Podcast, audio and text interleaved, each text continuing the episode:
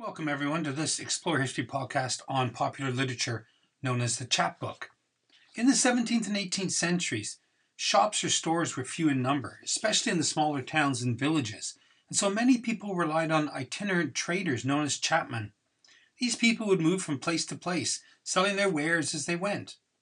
They might sell all sorts of things that people might need thimbles and needles, buttons and cutlery, and even a good story. It is from these chapmen that we get the name of the most prominent form of popular literature apart from scripture chapbooks. Chapbooks formed almost the whole of the common people's secular reading material, were an important part of the oral tradition, as they could be read aloud to larger groups of people who were illiterate. They not only entertained but provided useful information, were an important part of folk culture. The chapbook dominated from the late 17th to the early decades of the 19th century, although some were still being produced as late as the late 19th century. They were small, made of poor quality paper, usually featured a rough woodcut on the front cover.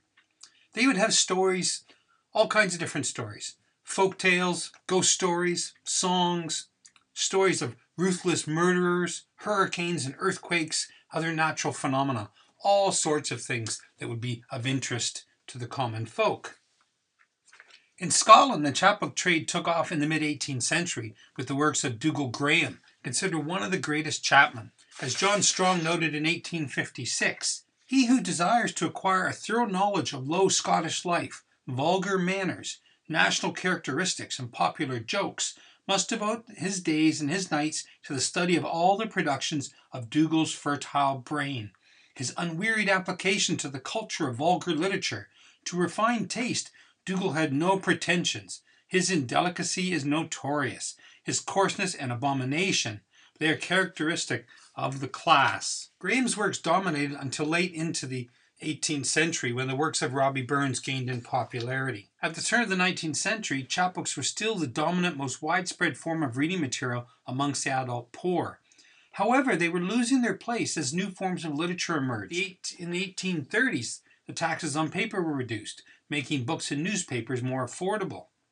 You also had the introduction of illustrated works like the Penny Magazine and the London Illustrated News. And further, the chapbooks were increasingly viewed as being too vulgar, immoral, and an obstacle to the reform of the working class. Tastes were changing. The days of the chapbook were numbered. By the 1830s, it was becoming no longer proper for a person of social standing to be reading popular literature. With this, we see an increased opposition to the chapbook, just as there was opposition to other forms of popular culture, such as bare knuckle boxing and bear baiting, cockfighting, and football. Some, like football, were cleaned up, given rules, and a pitch to play on. They were brought under control. For the chapbook and other forms of popular literature, it was simply a case of being replaced or fading away. A variety of religious groups, social and educational reformers, and publishers worked vigorously at breaking the hold that popular literature had on the majority of the population. What we are left with are some rare and unusual sources that all are all but forgotten, that allow us a window into the popular culture of the period, a glimpse into a small aspect of the lives of the common people, what they liked to read, listen to, or sing, the stories they related to and found of interest, the early history of publishing, the spread of the printed word, and how this came into conflict with those often middle class individuals and organizations that were bent on reforming the lower class into their own refined and acceptable image. So I want to continue on now with a reading. And over the next few podcasts, I will be looking at some different chapbooks to give some examples. This one is called The Ghost of My Uncle, and to it is added a short story called The Outwitted Tax Gatherer. It's produced in Glasgow and it has no date. So here is The Ghost of My Uncle. I arose early in the morning, after taking a good breakfast, set out from home. A quantity of rain had fallen in the night. It was, however, fair when I commenced my expedition, and I wished it so to remain. The morning was still and beautiful. It was at the early hour of four. I could not yet distinguish the sun, though I was sensible he had left the, his ocean bed from the beautiful streaks of coloring in the eastern sky.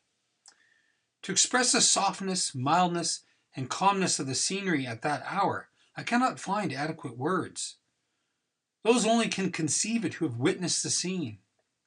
I had not proceeded more than two miles before a few drops alarmed me with apprehension of a soaking shower from a heavy black cloud that was slowly sailing over my head, and my fears were soon realized by a very thick descent that followed, on which I betook myself with all speed to a thatched cottage that I saw at some distance for shelter. Many years had elapsed since I had wandered about in this spot uh, in careless infancy, and the pretty secluded cot to which I was advancing had once been my home. I looked around on the hills and dales and could easily recognize them as my old acquaintances. Ha, said I, ye change not your appearance, ye grow not old in the course of time. The feebleness of age cometh not upon you. Ye still smile in the brightness of summer, and frown in the lowering winter. For ages ye have reared your towering crests and given food to the flocks and the herds that have checkered your dark surface. Ye have given a direction to the murmuring brook that proceeds from you till it seeks far distant the mighty ocean. And while generation after generation hath passed away. Ye have preserved unvaried the features ye possessed in ages gone. Even now, as in years past, my eyes behold the still sunshine sleeping upon your gentle sloping declivities, interrupted only when the light cloud of spring, for a moment, casts over them its passing shadow. My cogitations were suddenly interrupted by the gate at the end of the pasture, which I opened. In another moment I was in the porch of the cottage. I lifted the latch and went in. The house appeared just the same as I had left it ten years before. The furniture was the same, and each piece occupied the same position. The old clock stood ticking in the corner, as it had done for fourscore years. The oaken settle remained behind the door, my uncle's antique two-armed chair by the fireside, but I saw no living creature in the house besides the cat on the hearthstone. I listened a while, but could hear nothing. At this I rather wondered, as of yore, the house was seldom, scarcely ever totally deserted. I then went forward into, into the spence, or country parlor, where I found several neighbor cousins and the servants, all standing in deep silence around the bed of my dying uncle. On entering, all eyes turned upon me. I was a stranger to most of them. There were, however, one or two who remembered me. I advanced to the bedside, and the countenance of my uncle for a moment brightened up at my approach but soon subsided again into a cold, tranquil indifference. It was plain that death was rapidly approaching. He had been speechless several hours. Consequently, we could hold no conversation. He, however, put out his hand, which I grasped with an affection redoubled by the prospect of soon losing him forever. In my younger days, I had lived with him, and he, having no children of his own, was then remarkably fond of me. Subsequently, that affection was strengthened between us and although circumstances had cast my lot in another country, yet we had kept up a friendly and affectionate intercourse. Some time previous to his indisposition, I had again removed to within thirty miles of his residence, which was the place from whence I set out on this sorrowful visit. My uncle was a man of sound judgment, keen observation, and cheerful social disposition, joined to a thorough knowledge of mankind. He possessed a good portion of eccentricity and humor. He loved a cheerful glass, he was kind to his servants and dependents. Though rather of a frugal and saving disposition, yet he was charitable to his poor neighbors. In his friendships he was rather capricious, but firm in his attachment to the kirk and government of his country. He is apt to be a little passionate and hasty in his temper, but his resentment was seldom of long duration. He was well beloved by those among whom he dwelt, and might be pronounced a good neighbor and an excellent subject. By a long course of industry in his profession, he had amassed a pretty good property, the knowledge of which had drawn around him um, a host of needy relations. By a long course of industry in his profession, he had amassed a pretty good property, and the knowledge of which had drawn him a host of needy relations, who besieged him with flattery and professions. But those attentions were chiefly drawn forth by their hopes of inheriting the old man's property. How he had willed it was not known. He was a man of prudence and seldom blabbed out his private affairs. On my arrival, I found all the friends about him remarkably attentive and duteous in their behavior, though it was evident that a good deal of the affection was assumed. Shortly after, he fell into a kind of doze, and all left the room save an attendant or two. Peggy, the servant who had lived with my uncle fourteen years, now insisted on my taking some refreshment, but I was too much agitated to feel anything like pleasure in my repast, and what I ate was more to please the faithful old domestic than from any inclination of my own. When my slight meal was over, I got up and went to the window, in a serious and reflecting mood. The afternoon was far advanced, and the scenery without was wrapped in tranquillity. I was soon summoned from my station to the parlour. My uncle had somehow revived. His speech had returned. He told us death was making rapid advances, and that we might soon expect the moment of his dissolution. He informed us where we should find his will, and gave us some excellent advice on our future conduct. Some things he requested us to perform, which I thought were a little odd. He wished us to read his will in the room where he was, immediately after he had expired. He desired that he might not be laid out, as is commonly called, until at least twelve hours after his departure, that his large two-armed oaken chair might be placed in all order and solemnity at the head of the table every meal, and that it should remain unoccupied till after his funeral. He also wished to be interred in a very deep grave. All these requests we promised faithfully to observe, when, after taking an affectionate farewell to each, he quietly resigned himself to his pillow. His breathing became more and more faint, till at last we could perceive it no more. During these transactions my mind was in a state I cannot well describe. My thoughts were all confusion. while At the same time I struggled to be calm and composed. Poignant as were my feelings, I gazed on my dying relative with a sort of empathy and grief.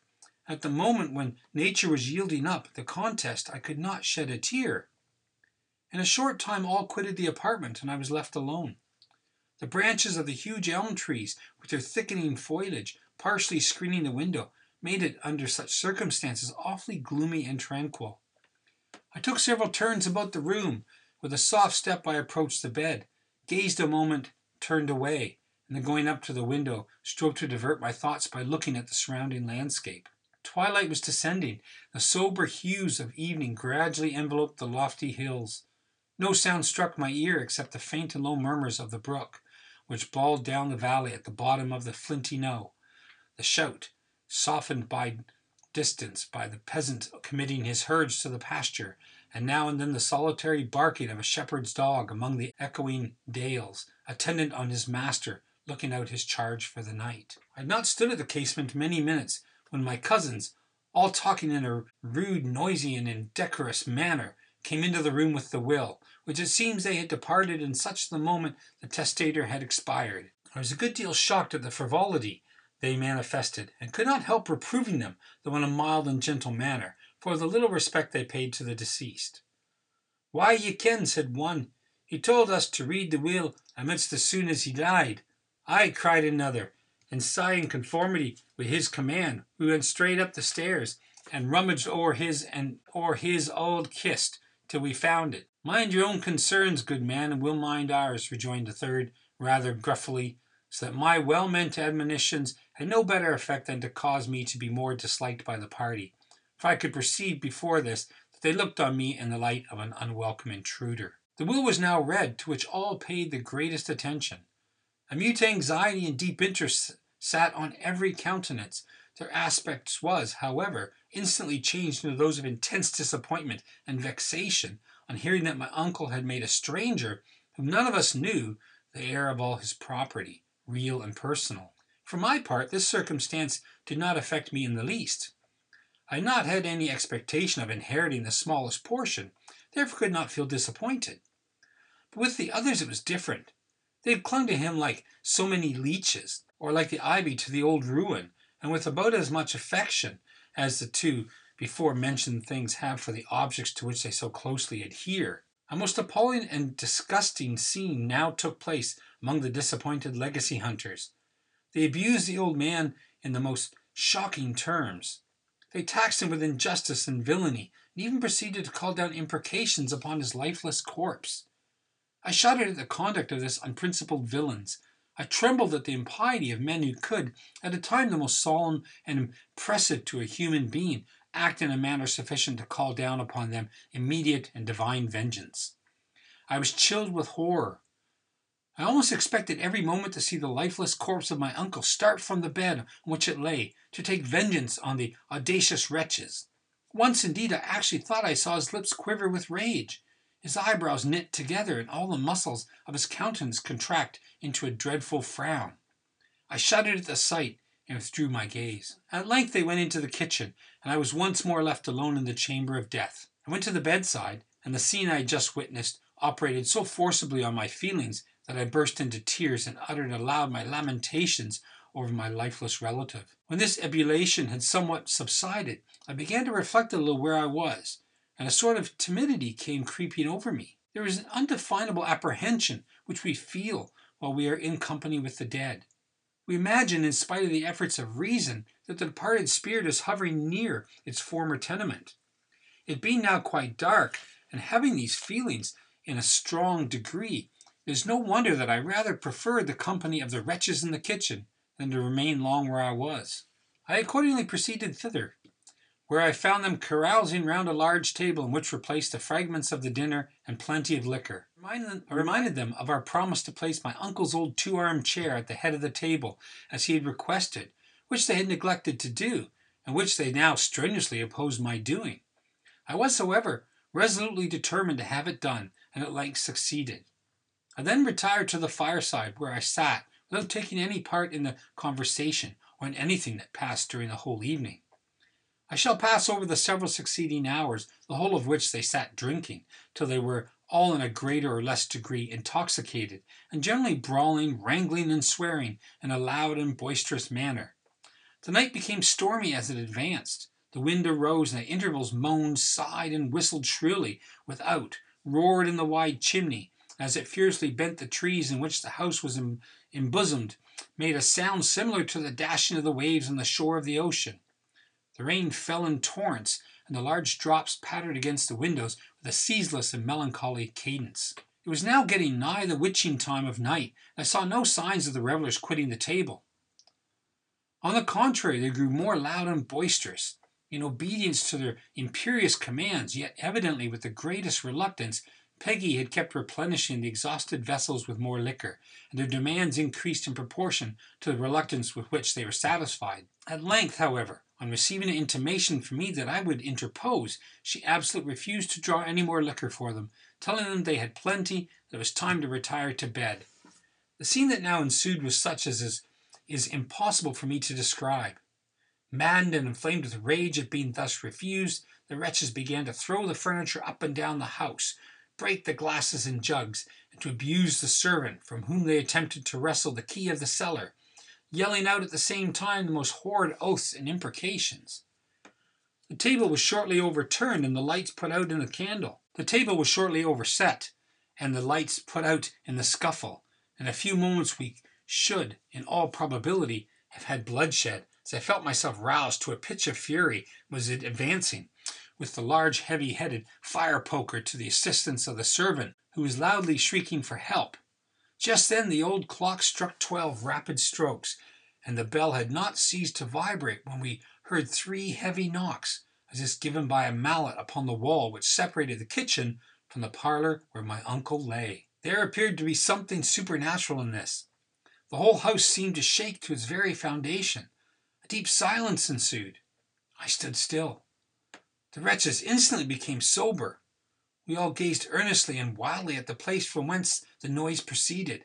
Scarce had we recovered from the shock when we were again thunderstruck by the noise in the parlor. It was like any sound that I had ever heard before. It seemed as if all the furniture in the room was violently crashed together, mingled with the noise of firearms, shrieks, and exclamations burst from all. The windows shook, and every door of the habitation gave a momentary jar. I trembled with awe. I felt every hair of my head bristling upwards. My knees smote against each other. I, a deathly paleness sat in every countenance, and all eyes were fixed in intense gaze on the door. At the upper part of the kitchen, which led to the staircase, buttery, and parlor. When to complete the horror of the scene, the door burst wide open, dashed against the wall, and in glided, at a slow pace, came a dreadful apparition. Its countenance was that of death seemed to have been long the inhabitant of that dark and narrow house. The grave, the worms had revelled upon its eyes and left nothing but the orbless sockets. The rest of the skeleton was enveloped in a long and white sheet. The horrid spectre advanced into the middle of the room. I voluntarily shrunk back. The heavy weapon dropped from my hand and rang loudly on the stone floor. Overcome with terror, I sank into a chair. Cold sweat broke from my forehead, and I well nigh fainted on its first appearance. The others had tumbled one over the other in the greatest horror and confusion, and now lay as if dead in all directions. The spectre gazed wildly round for a moment, at the clock, at the fire, and then turned its eyeless sockets upon each individual, motioning at the same time with its long arm and pointing to the outer door, seemingly directing for an outlet for an escape and wishing for their exit. They were not long in obeying this intimation, but severely but severally crawled away on their hands and knees with all the speed they could possibly make, none of them daring to stand upright. The spectre, all the while, standing in the middle of the floor, eyeing, or rather appearing to eye them, through the void sockets where eyes had once glistened, as they retreated one by one in the greatest fear and trepidation. When Peggy and I offered to decamp along with the rest, the spectre motioned to us to remain where we were, and we durst not for our lives disobey. When the last of the crew were making his exit and crawled nearly to the door, the spectre, which had hitherto stood motionless, except waving its arm, slowly turning its eyes, eyeless countenance on the wretches as they crept successively out the door, bounded with the rapidity of lightning after the terrified wretch. But swift as the flight of spirits are, in this case that of the mortal was swifter. The fellow gave a thrilling scream, made a convulsive spring. His heel struck violently against the lintel of the door to his, course, and the vanished, and he vanished from my sight, and the spectre after him. Good defend us, said Peggy. For my part, ill as I was frightened, I could scarce forbear laughing outright at the, at the last incident, so comic and farcical. Half a minute had not, had not elapsed when I heard a step, and in another instant I still kept my eyes on the door. In came the very form of my uncle, muttering, Villains, rascals, hypocrites! He fastened the door after him, shut out his nephews and the spectre, and then came towards the fire. At this I was more amazed than ever. He, however, gave me to understand that he was alive and well, that all I had seen transacted in the afternoon and evening was nothing but a stratagem he had made use of to try the sincerity of his relations, and if he found them, as he conjectured, false in their professions, to get rid of them. The scheme answered nobly, and, it must be confessed, the stratagem was well planned and exceedingly well executed. My uncle concluded his relation with assuring me that, accepting a good legacy for his faithful servant Peggy, I should inherit all that he possessed, as some little acknowledgment for the fright he had caused me and for the wretches he had expelled from his house in so singular a manner, they should never more cross the threshold of his door. We all three now sat down to a little supper, of which my uncle stood in great need, after taking a cheerful glass, retired to bed. Notwithstanding the fatigue of my journey and sitting up so late, my sleep was far from being sound and refreshing. I was disturbed with fearful dreams the whole night. At length the cocks began to crow, the clouds of the eastern sky to break asunder, and the morning to dawn. When it was tolerably light, I started up, resolved on a stroll over the meadows. Before going out, however, I went into the parlor where I found everything in the utmost confusion. Chairs, tables, walking sticks, and logs of wood lay all over the floor, everything upset or in a wrong position. I then proceeded to the outer door, which I opened, but started back in horror on perceiving a human skull lying on a sheet at my right hand, just without the door. Recovering from my fright, I gathered it up could not restrain my laughter when I discovered it to be nothing more than a mask representing a death's head. It seems, while we were all wrangling the night before, my uncle had stepped out of bed, dressed himself, piled all the furniture, logs of wood, and timber he could get in the apartment in a heap, crowning the pyramid with a dozen or more walking sticks, which had lain time out of, t- of mind on the top of an old cupboard, then gone upstairs and put on the horrid mask, brought down a pistol, enveloped himself from his feet to his chin in a clean white sheet. After alarming us just as the clock struck the awful hour of twelve, by striking three heavy blows against the wall with a large log by striking three heavy blows against the wall with a huge log of wood, he contrived to tumble down the whole mass of furniture, fired his pistol at the same moment, and then burst in upon us in the manner described. I now went out, as I was crossing the yard, I discovered several drops of blood on a stone, which I could now, which I could no way account for, but by supposing some of my good cousins had received in their retreat a fall, a little farther I discovered a pair of shoes. A receptacle for the filth of the byre in another part of the yard bore evident marks of some having had therein a severe struggle. Indeed, the adventures of the flying indeed the adventures of flying heroes had been various and woeful. One of them, he at whom the spectre had made such a sudden bound, as I afterwards ascertained, actually ran seven miles without stopping, with his shrieks, supposing the grim monster close at his heels, almost raised the whole country. I now proceeded onwards over the fields, listening to the warbling lark, springing blithely up to greet the purpling east. The air was fresh and pure. In the beauties of nature, I awhile forgot the events of the preceding evening. With hasty steps, I roved over the faintly recollected scenes where I had in childhood spent some of my happiest hours, until weary with my rambles, I returned to breakfast. So that concludes the story, The Ghost of My Uncle, which is the main story in the chapbook. There's one more story as well, a, a short story, which I will now read, which um, is a very nice humorous tale called The Outwitting a Tax Gatherer. Some writers have stated the number of islands in Strangford Lough to be upwards of 200, but it has been ascertained that there are not more than 54. Some are inhabited. On others, cattle of various kinds are kept by the proprietors of the grounds on the opposite shore. Upon one of them there is a very extensive rabbit warren. The individual who resides on this island had for many years derived a very considerable income from the sale of the rabbit skins. Although he had erected a very good house, he never once dreamed of paying anything in the shape of excise or taxes. At length, however, a tax gatherer who had paid a visit to the houses on the neighboring shore beheld with anxious gaze the goodly edifice which presented itself upon the island, and determined upon visiting it in the name of his majesty. The proprietor of the place, having been in the habit of receiving visits from persons who came in to purchase his skins, and supposing the taxman to be one of them, sent off a boat to fetch him to the island.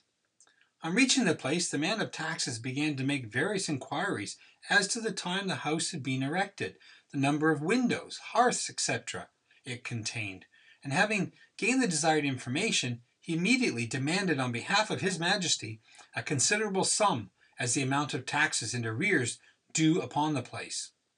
In vain the poor man protested against the proceeding as an imposition. In vain he contended that the demand never having been made before, he had no right to pay tax. He had no right to pay it then.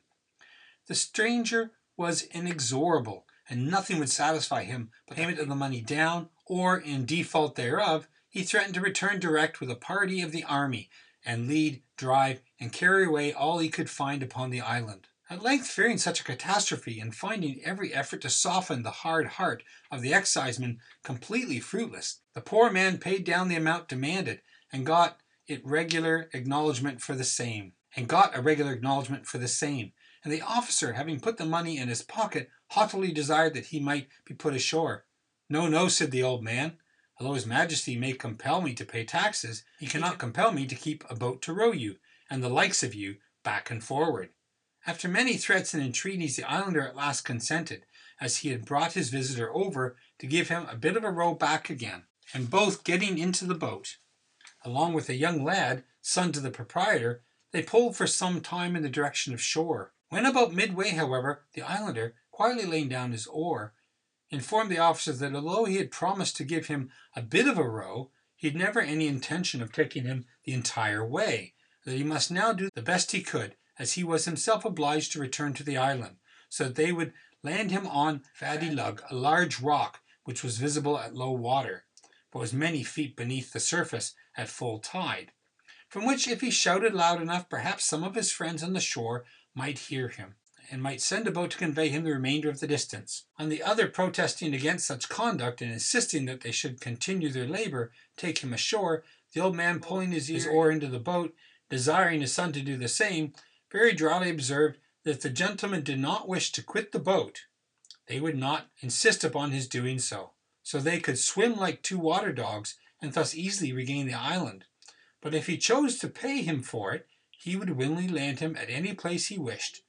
Finding himself outwitted by the islanders, the officer declared it the more advisable way to accede to the terms proposed, when to his astonishment he found that the demand was nothing less than the entire amount he had received for the taxes, together with a receipt for those of the following year, and a special engagement that he would never again return to that island to demand taxes um, on excise. Hard as the terms were, he was at length compelled to accede to them, rather than take a tide which, at the time, was running at the rate of nine miles an hour.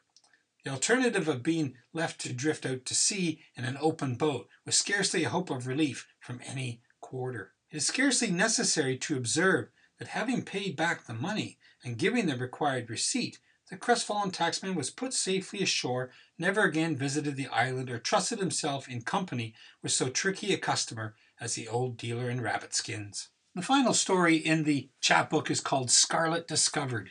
A Highlander entered a haberdasher's shop in Perth and asked for a piece of scarlet cloth to make him a waistcoat. The rustic manner of the Gael set some young women who were at the counter a giggling, and the shopman, willing to afford them sport, began to play off his small wit upon the stranger. So, good man, you want a piece of scarlet? Would you know scarlet if you saw it? I think I would, replied the mountaineer. The shopman threw down a piece of blue cloth. Is that scarlet?